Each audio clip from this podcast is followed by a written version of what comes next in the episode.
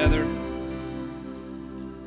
And just as I get ready to pray, let's just remember that we really allow the words that we just sang to sink in. There are some of us here right now, and you feel like your life is crumbling. You feel like things are uh, falling apart. There's, there's no source of security. There's no sense of, of uh, stability. And you need to be reminded and just receive what you just sang that truth that we can build our entire life on one thing the love of Jesus Christ. And even if everything else falls away, that is the one thing that can remain. So let's remember that. Let's receive that. Let's not just sing that. Let's trust that and believe that. And let's pray together in the name of the one who loves us in that way. So, Heavenly Father, we come to you in the name of Jesus Christ. We come by the power of your Holy Spirit right now, thanking you, God, for meeting with us in worship. And God, we have sung your praise now, and we ask that we would hear your word, God. I pray that I would fade very quickly into the background and that your voice would be heard and that we would be transformed, that we would hear your truth, Lord God, and that we would be set free by the truth of your word. God, we love you and thank you. In Jesus' name, amen. Amen. Please be seated. You can go ahead and open up your Bibles to John chapter 8. If you don't have a Bible, our ushers are coming up and down the aisles right now to help you out with that. John uh, chapter 8 and verse 30 uh, is where we're going to uh, begin, and we're going to be studying all the way to John 8 uh, 59 uh, today. So, John 8, beginning at verse 30, it said, As he was saying these things, many believed in him. So Jesus said to the Jews who believed in him, If you abide in my word, you are truly my disciples, and you will know the truth, and the truth will set you free. They answered him, We are offspring of Abraham and never have been enslaved to anyone. How is it that you say you will become free? Jesus answered them, Truly, truly, I say to you, everyone who practices sin is a slave to sin. The slave does not remain in the house forever, the son remains forever. So if the son sets you free, you will be free indeed. I know that you are offspring of Abraham, yet you seek to kill me because my word finds no place in you. I speak of what I have seen with my father, and you do what you have heard from your father. They answered him, Abraham is our father. Jesus said to them, If Abraham were your if you were Abraham's children, you would be doing the works Abraham did. But now you seek to kill me, a man who has told you the truth that I heard from God. This is not what Abraham did. You were doing the works of your you were doing the works your father did. They said to him, We were not born of sexual immorality. We have one father, even God. Jesus said to them, If God were your father, you would love me for I came from God and I am here. I came not of my own accord, but He sent me. Why do you not understand what I say? It is because you cannot bear to hear my word.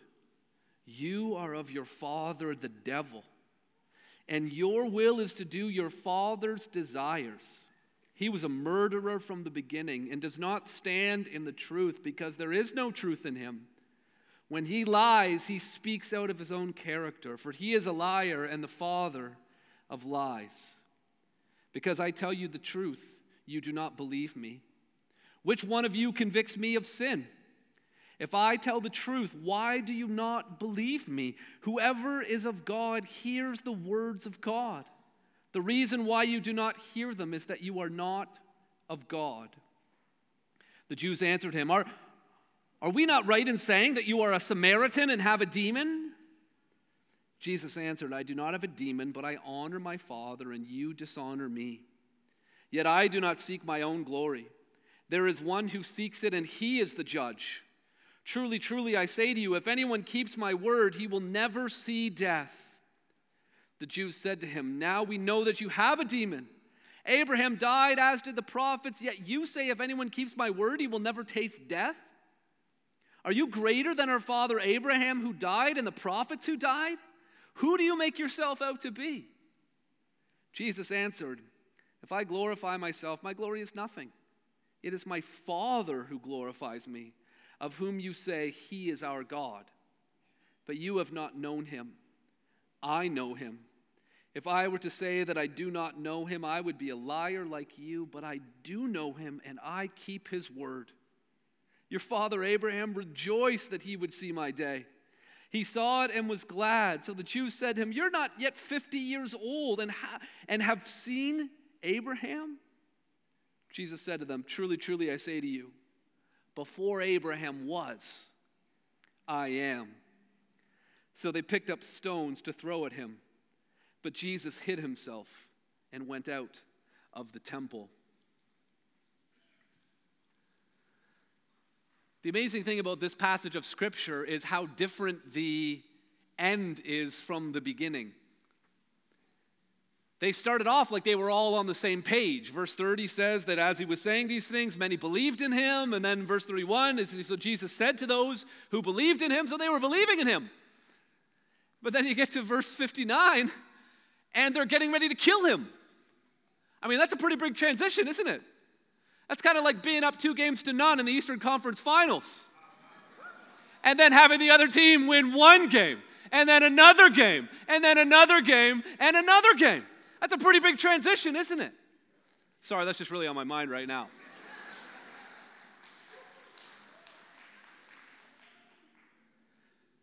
So, obviously, something happened in this passage. Obviously, in this interaction between these Jewish would be believers and the Lord Jesus Christ, something took place. You can see that they talk a lot about Abraham. His name comes up 11 times all throughout this, this section here really what takes place is Jesus makes three profound statements. And each statement infuriates and enrages his listeners all the more, so that by the end, they're, they're ready to kill him right there on the spot. He begins by talking to those who believe in him. And he says, if, if, you, if you abide in my word, you're truly my disciples. Now, we need to be careful about this word believe. It, it occurs 98 times in the Gospel of John. It is the central word. But sometimes belief is used in a saving faith belief, like John 3:16, whosoever believes in him should not perish but have eternal life. But believe can also be used to describe sort of a surface, superficial faith. Believing in Jesus so as that you're willing to receive what he gives but not do what he demands. And so, this group of people that Jesus is talking to, it says they believe, but not in a saving way. It's kind of like when Jesus told the, the parable of the sower and the guys, you know, he, he sows some seed on the path and some seed on the rocky soil and some on the good soil. And this is what Jesus said about the, the rocky soil. John 8, verse, or sorry, Luke 8, verse 13. And the ones on the rock, that's the rocky soil, are those who, when they heard the word, receive it with joy. But these have no root. They believe for a while. And in the time of testing, they fall away. Now, the time of testing happens to be just this conversation where Jesus is encouraging them, you need to take root. That's why he tells them in verse 31 if you abide in my word, that's how you take root. If you abide in my word, you're truly my disciples. Then your belief will move from a superficial belief to a saving belief. And then he says in verse 32 and you will know the truth, and the truth will set you free. Jesus lays out the pathway for true discipleship, for true Christian living. It goes like this Abide in the word. A true disciple abides in the word. And as they abide in the word, they know the truth. And as they know the truth, they are then able to live in freedom. A true disciple abides in the word. A true disciple knows the truth. And a true disciple lives in freedom. But his, his listeners, verse 33, these superficial believers, they respond. They answered him, We are offspring of Abraham and have never been enslaved to anyone. How is it that you say you will become free? Jesus answered them, Truly, truly, I say to you, everyone who practices sin is a slave to sin. Here's, here's the first of of the, the three statements that Jesus makes. It's the need for liberation from our slavery. Jesus talks about bringing liberation from our slavery, being set free, knowing the truth, and that the truth will set us free. But his hearers are like, we don't need to be free. We're sons of Abraham. Now, clearly, they're in, in denial. Clearly, they're sort of reading history selectively and just sort of focusing on the highlights. I mean, the people of Abraham, the people of Israel, never being enslaved to anyone. Like, do you remember that whole Egypt thing? That was a pretty big deal. Like the Moses and the Exodus and the parting of the Red Sea, that was all because of slavery. And, and not to mention, in the, t- the days of the judges, and all the different people would take over, the judges would have to be raised up to set them free from slavery. And then the Assyrians came and enslaved and exiled, the, and then the Babylonians came, and then the Medo Persians took over. The Greeks were in charge for a little while, and then the Romans. So, uh, pretty much, there's been a lot of slavery. And yet, these people were thinking, no, they were in denial of it. They said, no, we've never been enslaved to, uh, to anyone. But they were not only just in denial of the actual historical fact of their history of slavery, even their present reality of being enslaved. They were under Roman military occupation. You know, when Jesus says in the Sermon on the Mount, if someone tells you to walk one mile, walk two, that wasn't just if a random person comes up to you. Roman soldiers were allowed to take, take the people who they were oppressing and force them to carry their gear and their equipment for a mile. That was the regulation. And Jesus was saying, well, if your oppressor is going to make you walk one mile, walk two. Because they were being oppressed, they were being enslaved, they were under Roman military occupation. They were not free. But Jesus was talking on a far deeper level. He wasn't just merely talking about political slavery or physical slavery, he was talking about spiritual slavery. Verse 34 Truly, truly, I say to you, everyone who practices sin is a slave to sin. This is the liberation that we need. Sin is slavery. The sin of anger, when we do things physically, when we allow words to come out of our mouths, that's because we're not in charge in that moment. Anger is our slave master, and we are doing what anger tells us to do when we are filled with fear, when we miss out on clear opportunities that God is giving us, when we refuse to go deeper in relationships with others, that's because fear is bossing us around. When we sin in the area of, of lust, when we give in to those desires, when we put things before our eyes, when we, when we go too far beyond what God would allow sexually, we are being enslaved. It is lust that is driving us to do those things.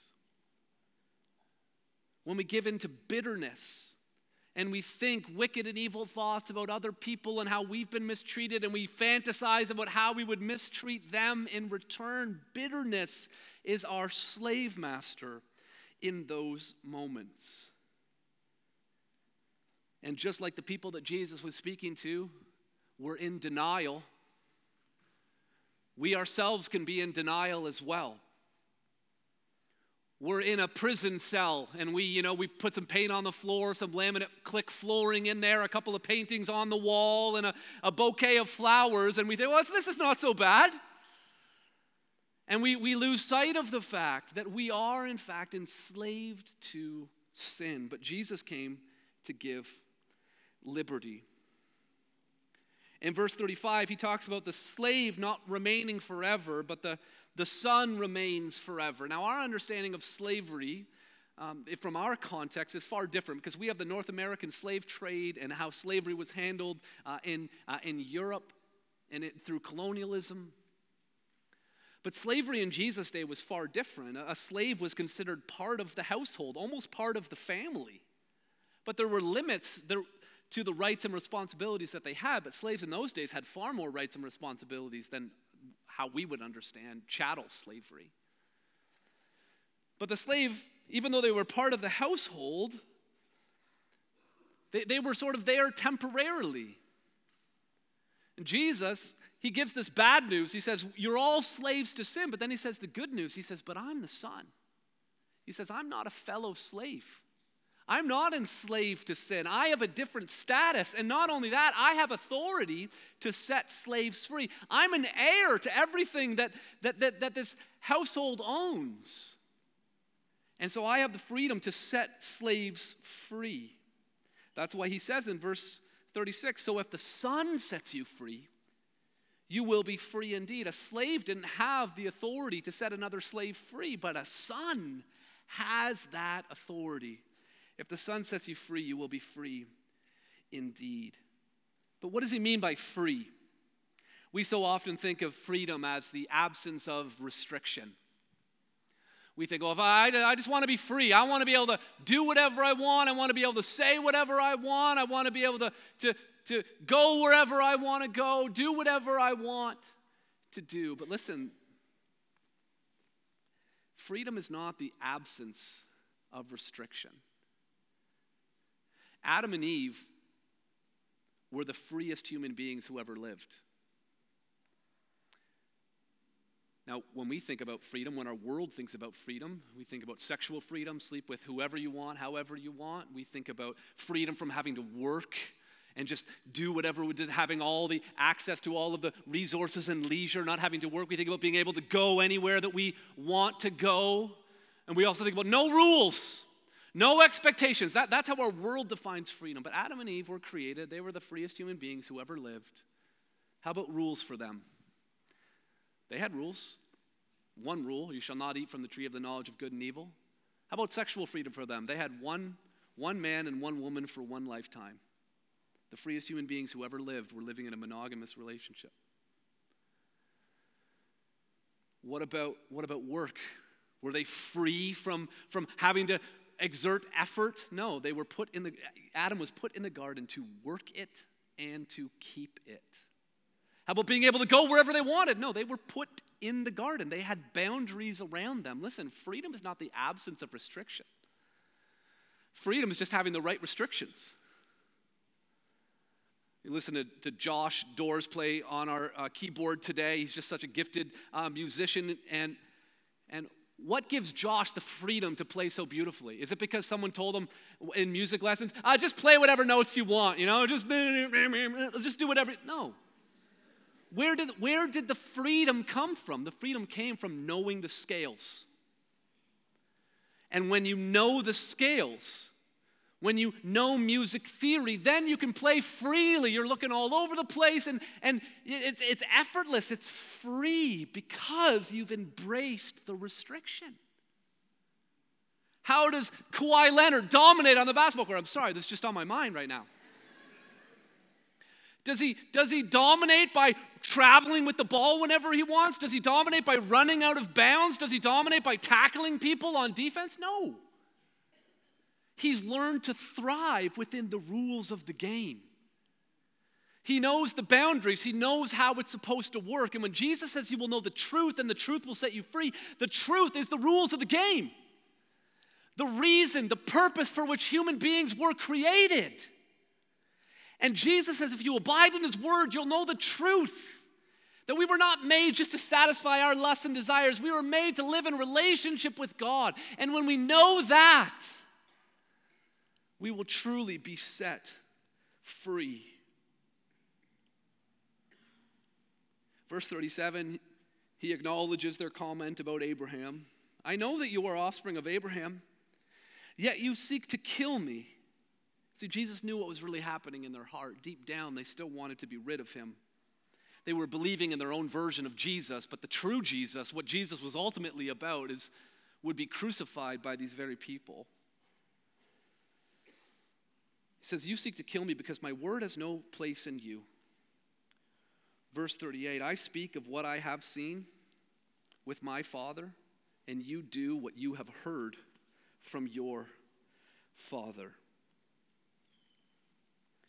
He acknowledges, yes, you are offspring of Abraham. It is true that, that uh, he is your father from a genetic perspective. But then Jesus introduces these, these two other fathers. He says, but, but there's my father, and there's your father. Jesus says, I, am saying what I saw with my father, and you do what you hear from your father. He's not talking about Abraham. And this is where the conversation gets that much more intense with that comment because Jesus moves from talking about liberation from our slavery to a revelation of our ancestry, to a revelation of our ancestry. I don't know if you've spent any time trying to follow uh, your own family tree or using ancestry.com or something like that to try to trace your uh, lineage. But that's what Jesus is doing here. He is revealing the ancestry of the people that he's talking about.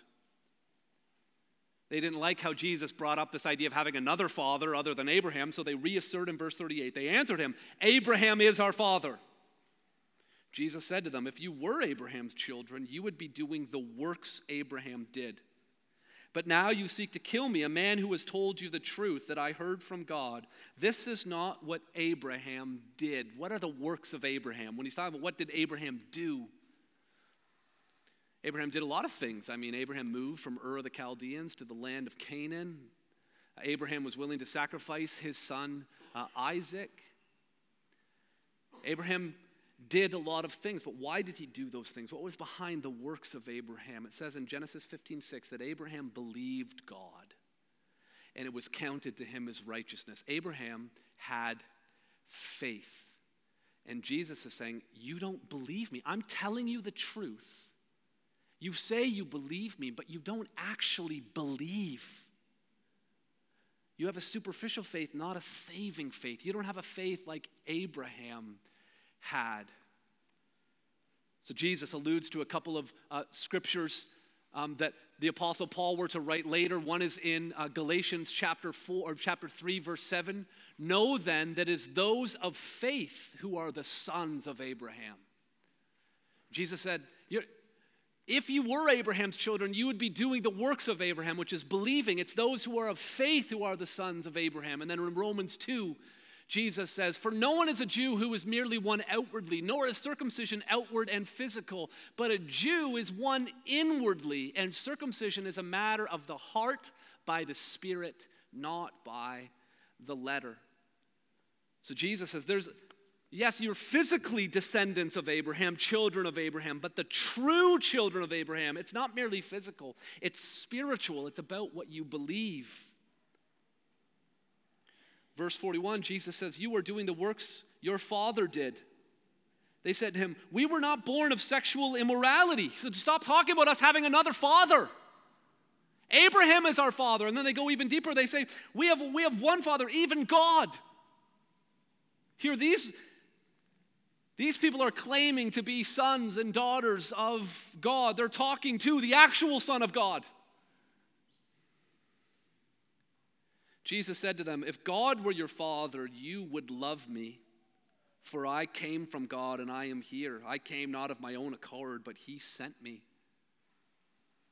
Jesus here dis- dismisses with the notion of someone saying, you know what, I believe in God and I'm a spiritual person, but I, I, am not a Christian.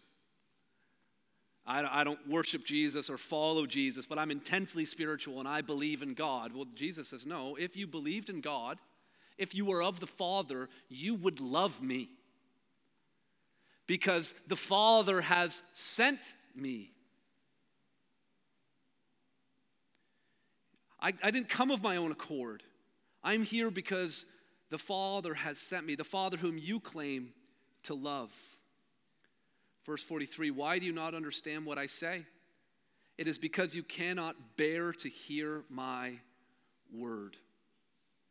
You are of your father. Now he's going to reveal what he means when he's talking about this other father. He says, You are of your father, the devil, and your will is to do your father's desires. He was a murderer from the beginning and does not stand in the truth because there is no truth in him. When he lies, he speaks out of his own character, for he is a liar and the father of lies. How did Adam and Eve, the first human beings and the most free human beings of all time, how did they become enslaved? They became enslaved because they believed the lies of Satan when he slithered into the garden as a serpent. You will surely not die. You'll become equal with God. They believed the lie, they rejected the truth. It is, it is lies that get us into slavery. Here's the other thing it's lies that keep us enslaved. See, Satan lures us into sin by lying to us only this once. It's not going to hurt anyone. You deserve it. In light of what they just did, of course you need to do this. And he ushers us into sin by lying to us. That doesn't stop there. Once we get ourselves into the pit of sin, then he keeps lying. It's funny how he changes his tune. Like right now, he's our friend. He's like, Yeah, come on, it's totally fine. Just step right into the pit. You'll be able to climb out. And then as soon as you get in, he changes his tune. And then it's all of a sudden, What did you do? How dare you? A Christian should never behave in this way. God could never forgive you. No one can ever know about this.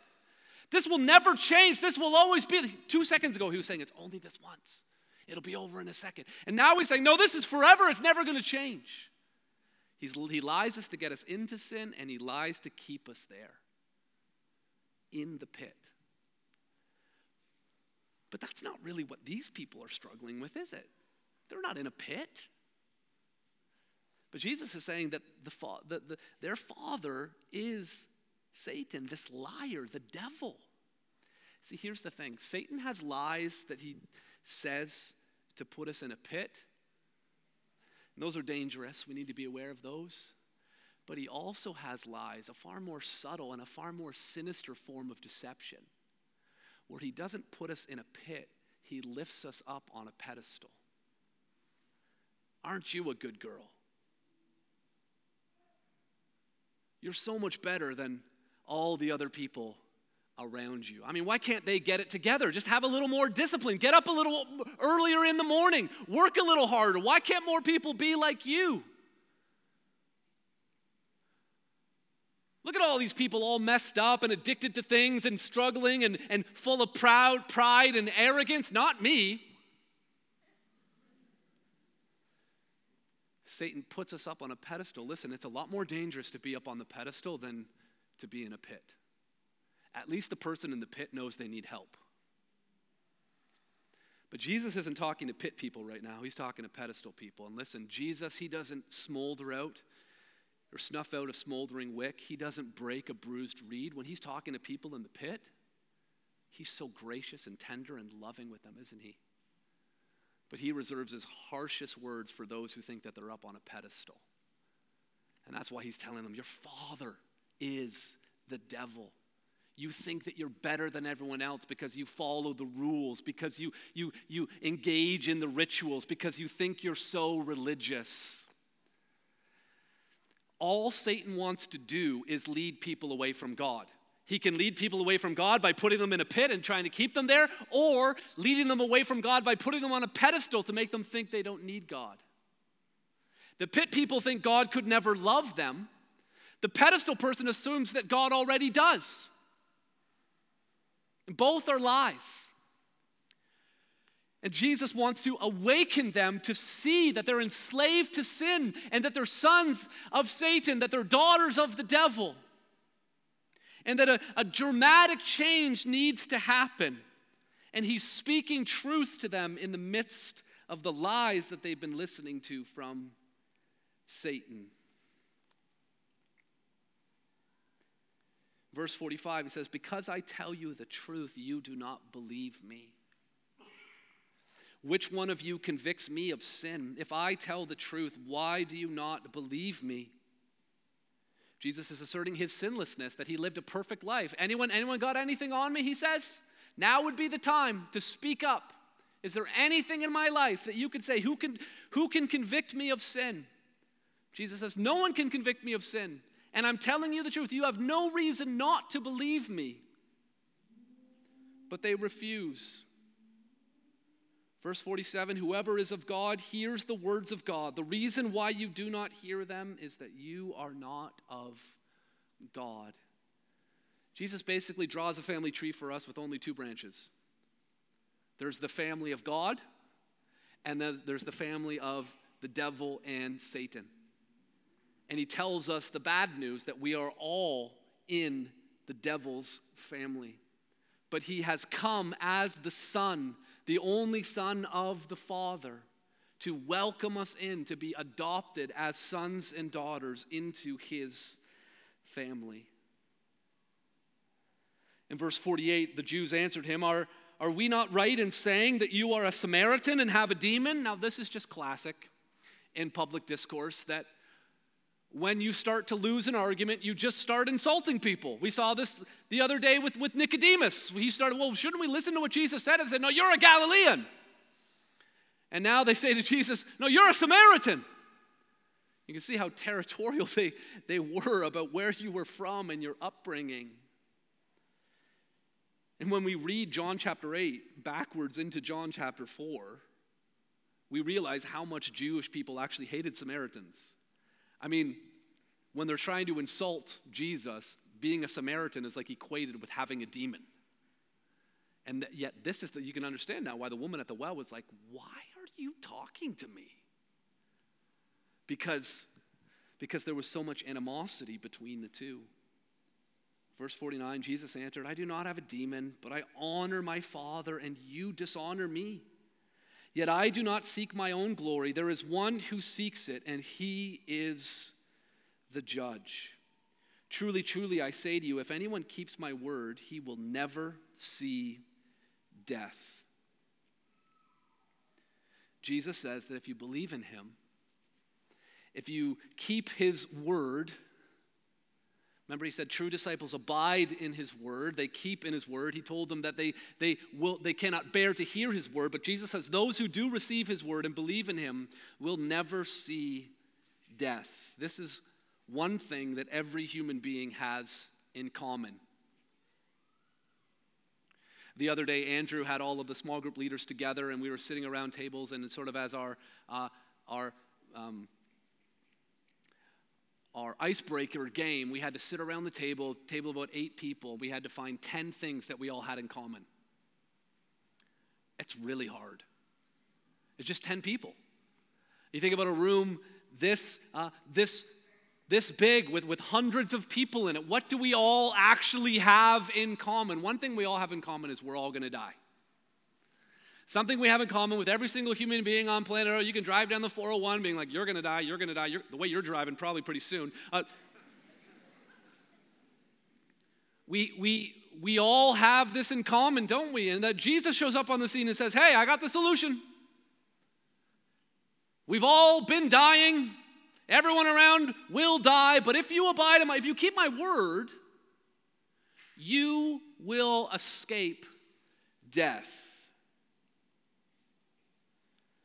Verse 52, the Jews bring up their favorite topic. Now we know that you have a demon. Abraham, they love talking about Abraham. Abraham died, as did the prophets. Yet you say, if anyone keeps my word, he will never taste death. How can you say that? Abraham died. Verse 53 Are you greater than our father Abraham who died and the prophets who died? Who do you make yourself out to be? The question is rhetorical. They're not expecting an answer. They're saying, Slow down, buddy. You're not greater than Abraham, you're not greater than the prophets. How can you say that whoever believes in you will not die? But again, Jesus is talking on a deeper level. He wasn't talking about physical political slavery, he was talking about spiritual slavery. He's not, he's not talking about physical death, he's talking about the death that comes after that death. There's a life beyond this life, and there's a death beyond this death. That's what Jesus is getting at here. Verse 54 Jesus answered, If I glorify myself, my glory is nothing, but it is my Father who glorifies me, of whom you say he is our God. Jesus says that he doesn't need to give glory to himself because he says his Father gives glory. Now, think about this this is, this is God the Father. This is the one who said time and time again in the Old Testament I am the Lord, there is no other. My glory I give to no one. And so, what is Jesus saying about himself? Clearly, here, in saying that the Father is giving him glory, he must be one with the Father. And so Jesus He gave us a heads up about our need for liberation from our slavery and then told us the revelation of our ancestry. But this last statement of him is a declaration of his divinity. He's been talking about us. Now he wants to talk about himself. He says, No, the Father glorifies me, which makes him equal with the Father because the Father shares his glory with no one. Verse 56, but you have not known him. Or sorry, verse 55, you have not known him. That's such a scary thought. These people were so hyper religious, so committed to following the Old Testament scriptures and the law. And Jesus tells them, You don't know God. See, this is the crazy thing. You can be religious and yet not have a relationship with God. That's one of the biggest lies of Satan is that if you're religious enough, God will want to have a relationship with you. And there's so many people who are following that path, being led by the lies of Satan, of being more religious, like these people. Jesus says, No, no, no. I have a relationship with the Father. I've come to give you that relationship by dying on the cross uh, for you. He says, You have not known him Verse 55 I know him. If I were to say that I do not know him, I would be a liar like you, but I do know him and I keep his word. Verse 56 Your father Abraham, who you can't stop talking about, let me talk about him for a minute. Your father Abraham rejoiced that he would see my day. He saw it and was glad. Jesus is talking about this one time where he saw Abraham rejoice about Jesus' day, and the, obviously the Jewish leaders, in response to that, verse 57, so the Jews said to him, uh, You are not yet 50 years old, and have you seen Abraham? This doesn't make any sense. Your chronology is all messed up. How could Abraham have rejoiced in your day? Verse 58 Jesus said to them, Truly, truly, I say to you, before Abraham was, I am. Now you're reading that in English, you're thinking grammatically that, that I am what? I am, I am who? And it's just as awkward in Greek as it is here in English. It's ego eimi. There should be something after ego eimi. You can't just say I am and then just leave it hanging. This happened earlier in verse 24 and in verse 27. And Jesus said, I am. And they're like, they said, Who are you? I am what? I am who? Don't, don't leave us hanging. Finish your sentence. But Jesus is obviously intelligent enough to, to know how to construct a sentence.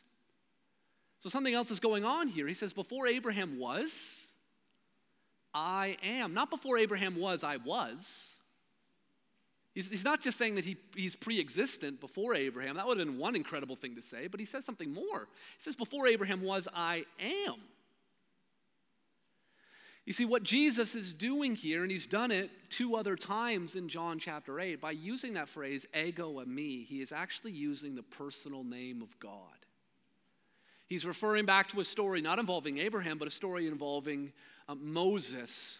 When Moses was called by God to set the people free, he's standing there at the burning bush and he says, If I come to the people of Israel and say to them, The God of your fathers, like Abraham, the God of your fathers has sent me to you, and they ask me, What is his name? What shall I say to them?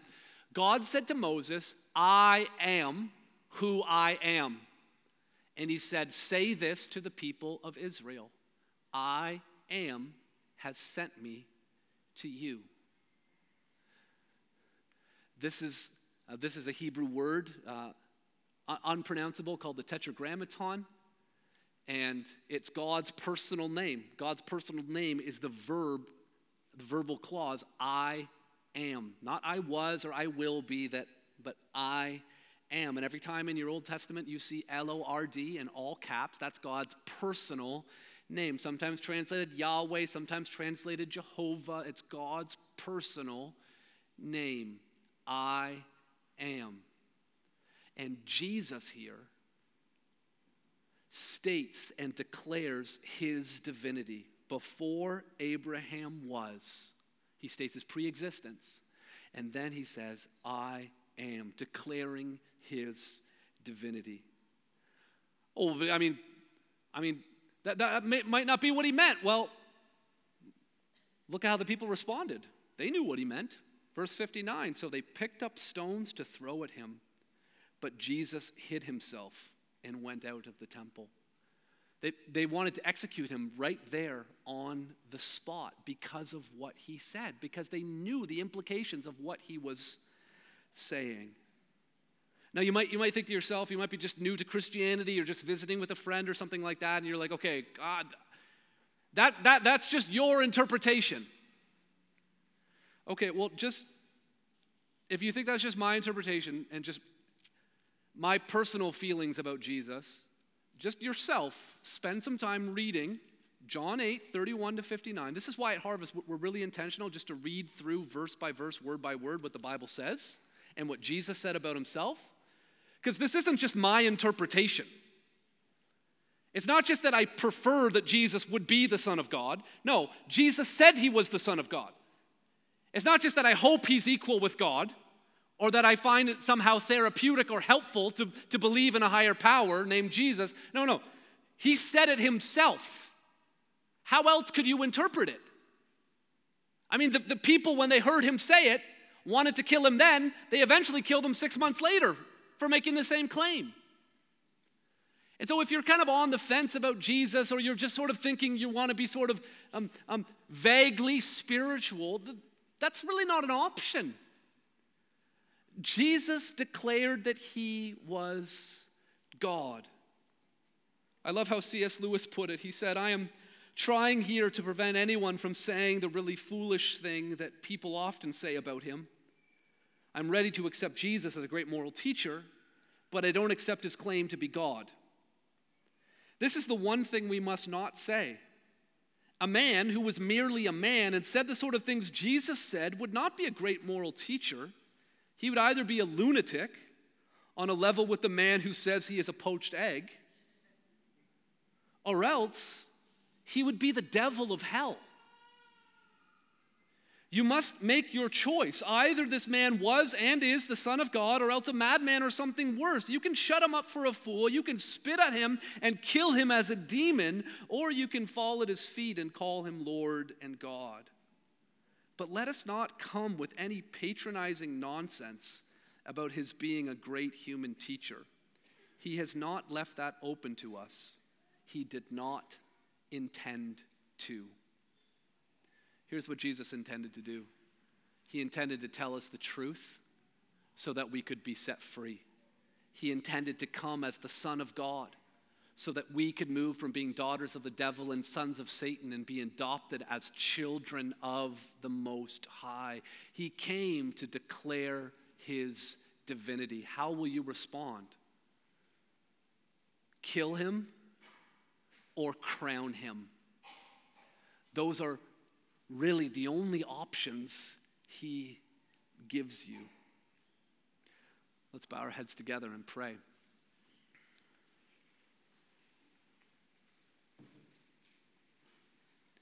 Our Heavenly Father, we thank you that you did love us enough to send us your Son. That although we had betrayed you, turned our back on you, and gone after lies, and have sinned against your holy and perfect law, Lord, I thank you that you sent your Son to tell us the truth and to give us freedom. God, I pray if there's anyone here right now who has not yet experienced the freedom from knowing and being in a relationship with the creator of the universe, God, I pray that you would draw them to yourself. God, I ask that you would work and move in our midst for your glory. God, I thank you that when we truly understand the identity of Jesus of Nazareth, that that helps us to understand our identity. When we truly come to grips with the fact that he is the Son of God, that we then can know what it means to be called children of the Most High. God, we thank you for your word in Jesus' name. Amen.